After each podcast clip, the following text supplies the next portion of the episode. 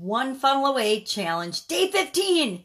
In this episode, I'm going to just briefly talk about today's mission, and that is core funnel strategy.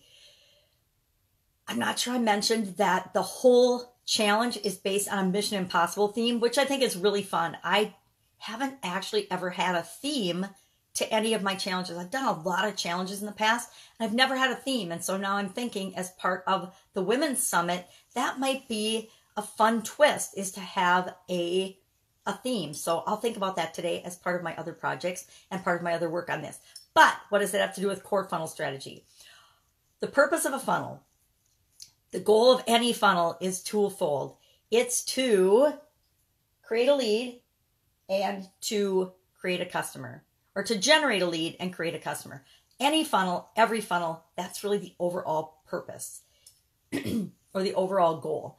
So, how do we go about doing that? Well, I already started listening to the first lesson, but I didn't finish it because I like to generate and create my own content for my other projects in the morning. But I still want to make sure I get the um, the challenge done every single day because that's the the key to success in any challenge is actually do the assignment for the day and get it done that day. Even if I have to stay up late, I make sure I get it done every day.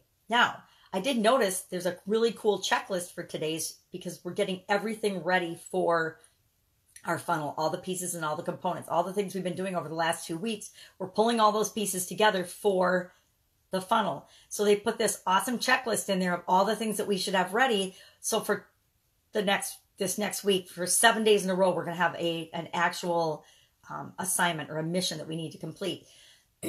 for that, they created this great big checklist of all the things we're supposed to have. And somehow last week, day four, I missed.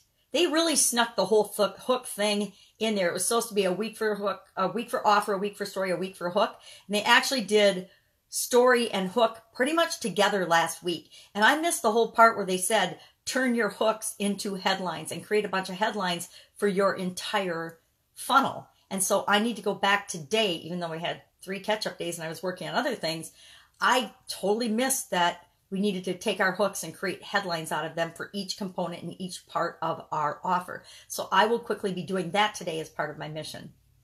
I don't know how I missed it. I'm, I seriously have no idea how I missed that because I brainstormed a bunch of hooks. So it shouldn't be hard to do that. But I am going to pull my funnel scripts out of my toolbox. It's a tool I have that helps me to create awesome copy. Thank you, Jim Edwards. And I'm going to use that today to help create those headlines and hooks because it's just a tool that really stimulates my thinking. And I hadn't used it. I should have used it over the weekend, but I didn't even think of it until I saw the checklist today. That is the cool thing about having outside sources help you put some of these things together. And a challenge is a great framework for doing that. So I will be working on that today. I may or may not share a video about that. I might do a, a Facebook Live video walking through how I do that, how I go to funnel scripts, and how I use that to come up with hooks and headlines for this particular offer. That's it. Have a fantastic day. I'll be with you tomorrow with whatever our next assignment, whatever our next mission is for this incredible One Funnel Away challenge. Bye. Oh, Sharon Hurnall from here. You can call me Pajama Grandma. In case you haven't met yet, hashtag pajama in the comments below so I know you're following along with my journey on this amazing challenge.